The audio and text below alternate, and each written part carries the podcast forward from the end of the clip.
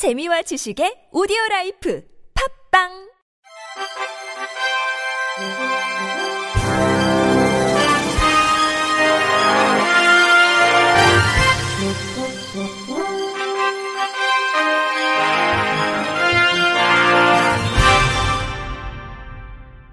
청취자 여러분 안녕하십니까? 8월 16일 화요일 KBS 뉴스입니다. 한국장애인 인권상위원회가 오는 9월 16일까지 제24회 한국장애인 인권상 후보자를 공모합니다. 올해로 24회째를 맞는 한국장애인 인권상은 1999년부터 장애인 인권 헌장의 이념을 이어받아 매년 장애인 인권 증진을 위해 노력하고 차별 없는 사회를 만드는 데 헌신해 장애인의 권익 향상과 평등한 사회 조성에 기여한 개인, 단체에 수여하고 있습니다. 현재까지 장애인 인권 증진을 위해 헌신한 개인, 단체, 기초지방자치단체, 공공기관, 민간기업 등 총 107건을 발굴해 포상했습니다. 올해도 인권 실천, 국회 의정, 기초자치, 공공기관, 민간기업 등 총 5개 부문 후보자를 찾아 시상합니다. 인권 실천 부문은 장애인 인권 증진 및 복지 향상을 위한 법, 제도, 조례 등의 제정을 위해 노력하거나 장애인 인권 헌장과 장애인 차별 금지법을 직접 실천해 장애인 인권 증진에 선도적 기여를 한 개인 및 단체, 국회 의정 부문은 장애인 인권 증진에 우수한 의정 활동을 보인 현 국회의원이 대상입니다. 기초자치단체 부문은 행정적 실천을 통해 지역장애인 인권 증진에 노력한 기초 기자체, 민간 기업 부문은 장애인 인권 헌장과 장애인 차별 금지법 정신을 직접 실천하는 사회 공헌 사업에 힘쓴 민간 기업, 공공기관 부문은 공공기관 본연의 전문성을 토대로 장애인 인권 향상을 위해 노력을 기울이는 공공기관 또는 산하 조직이 해당됩니다. 시각 또는 청각장애가 있는 성인의 신종 코로나 바이러스 감염증 백신 예방 접종률이 비장애 성인보다 떨어진다는 해외 연구 결과가 나왔습니다. 미국 플로리다주 템파 모피트 암센터와 플로리다 대학 공동연구팀은 2021년 4월부터 올해 3월까지 1년간 미국 인구조사국 가구조사를 통해 수집한 91만 6,085명을 대상으로 백신 접종, 의료 접근성 등을 분석한 결과 최소 한 차례 코로나19 백신 접종을 받은 비율은 비장애 성인이 약 83%인 것으로 조사됐습니다. 반면 중증 시각장애인 집단의 백신 접종률은 비장애인 집단에 비해 평균 6.3%, 완전히 실명한 시각장애인 집단의 접종률은 비장애인 집단에 비해 평균 20.1% 낮았습니다.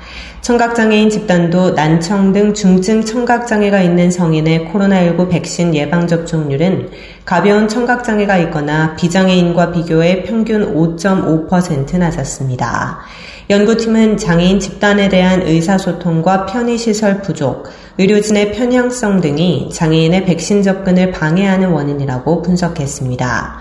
또 코로나19 유행이 시작된 이후 시작된 마스크 착용으로 표정이나 음성 등 의사소통이 불편하게 된 것도 새로운 장벽이 됐다고 설명했습니다. 그러면서 시각 또는 청각장애인을 위한 백신 예약 사이트 등 비장애인과 코로나19 백신 예방접종률 격차를 해소하기 위한 추가 연구가 필요하다고 주문했습니다. 2022년 제7회 대한민국 장애인 국제무용제 키아다에서 활동하게 될 자원활동단 키아다즈가 발대식을 갖고 본격 활동에 돌입했습니다. 키아다즈는 전 세계 장애예술인들이 원활하게 교류하며 창작 활동을 확대해 나갈 수 있도록 최일선에서 지원하는 국제 공연 예술 분야 대표 자원활동단입니다. 공연예술과 국제협력에 관심이 많고 미디어 활용 능력이 우수한 청년들을 대상으로 공개 모집을 통해 총 15명을 선발했으며 올해 행사 종료 시점인 11월까지 활동할 예정입니다. 키아다 2022 티저 영상, 국내외 참여팀 소개 영상 제작 등 콘텐츠 기획 및 배포를 통한 홍보 활동을 진행하고 각 파트별 활동으로는 국제교류 해외 초청팀 의전 및 통역, 홍보는 콘텐츠 기획 제작 및 배포, 운영팀은 티켓 및 행사장 운영 및 관리 등 오프라인 활동을 이어갈 예정입니다. 단장으로 선발된 국제교류 파트 이주은 씨는 언젠가 활동을 꼭 해보고 싶었던 키아다제에 선발돼 매우 기쁘다며 특히 단장으로 선발된 만큼 부단장, 간사, 그리고 타 팀원들 모두와 함께 키아다가 올해 대한민국에서 개최되는 최고의 국제축제가 될 수 있도록 자부심을 가지고 열정적으로 활동할 것이라며 포부를 전했습니다. 한편 제7회 대한민국 장애인 국제무용제는 다가오는 11월 2일부터 6일까지 고향 아람누리 세라세 극장에서 진행되며 해외 초청 워크숍, 국제학술 심포지엄, pre residency 프로그램 등의 부대 프로그램은 10월 말부터 순차 진행될 예정입니다. 충북 특수교육원이 오는 12월까지 장애학생 대학 생활 체험 프로그램을 운영합니다. 프로그램은 충청권 대학 5곳, 비충청권 대학 1곳이 참여해 충북도 내 10개 학교 48명의 학생을 대상으로 진행합니다. 대학 탐방, 진학 컨설팅, 다양한 전공 체험 등 대학의 특성에 맞는 체험형, 입시형, 통합형 프로그램으로 구성됐습니다. 체험형은 학과 체험, 대학교 시설 탐방, 전공과 관련한 실기 경험 프로그램입니다. 입시형은 전공별 입학 관련 질의응답, 교수와의 만남, 성공적인 대학 생활을 위한 강의 등 진학과 관련한 정보 수집 중심의 프로그램이며 통합형은 체험형과 입시형의 혼합형입니다. 특수교육원 관계자는 지역 장애 학생들에게 폭넓은 진로 선택의 기회를 제공하고 대학에 진학하는데 어려움이 없도록 지원하겠다고도 말했습니다. 장애인 주차구역의 불법 주정차를 막기 위한 인공지능 단속 시스템이 김포공항에 도입됐습니다. 이달 운영을 시작한 장애인 전용 주차구역 단속 시스템은 인공지능 딥러닝 기술을 활용한 것으로 김포공항 국내선 여객 주차장에 장애인 주차구역 주정차의 차량의 번호판과 장애인 주차 표지 등을 인식하게 됩니다. 따라서 해당 시스템이 장애인 차량 등록과 주차 표지 유효 여부를 판별해 불법 주정차 정보를 관할구청으로 전송해 실시간으로 단속하는 방식입니다. 공사 관계자는 올 1월에서 7월까지 김포공항 장애인 주차구역 불법 주정차 적발 건수는 53건으로 작년 한 해 총 적발 건수인 52건을 초과했다고 전했습니다. 특히 장애인 주차 가능 표시가 없는 차량이 장애인 전용 주차구역 주차 시 10만원, 위 변조 표지 등 유효하지 않은 표지를 부착할 경우 200만원의 과태료가 부과될 수 있다고 강조했습니다. 로이 사랑 나눔 회는 서울 사회복지 공동모금회의 지원 사업으로 서울시 거주 중증장애인 대상 스마트폰 활용 지도사 양성 과정 참여자 18명을 모집합니다.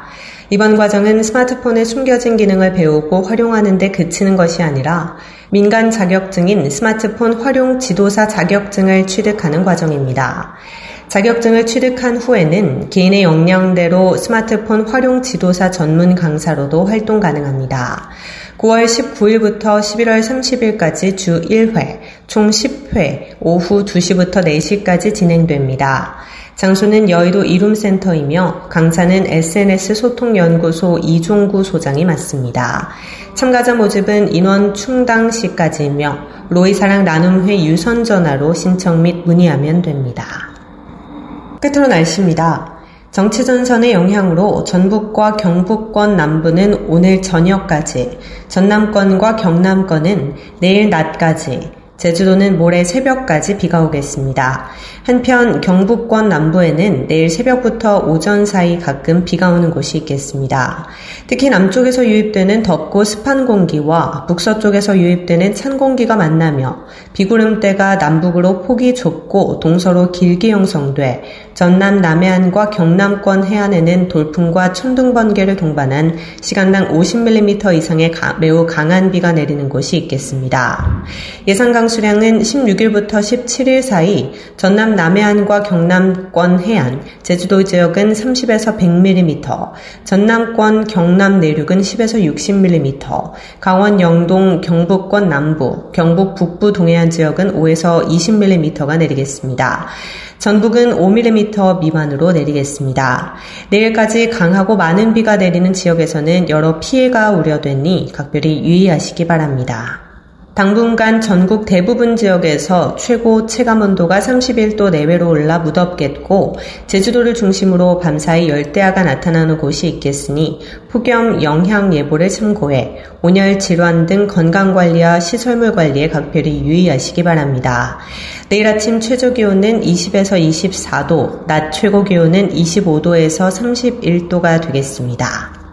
이상으로 8월 16일 화요일 KBS 뉴스를 마칩니다. 지금까지 제작의 이창훈, 진행의 조수혜였습니다. 고맙습니다. KBIC.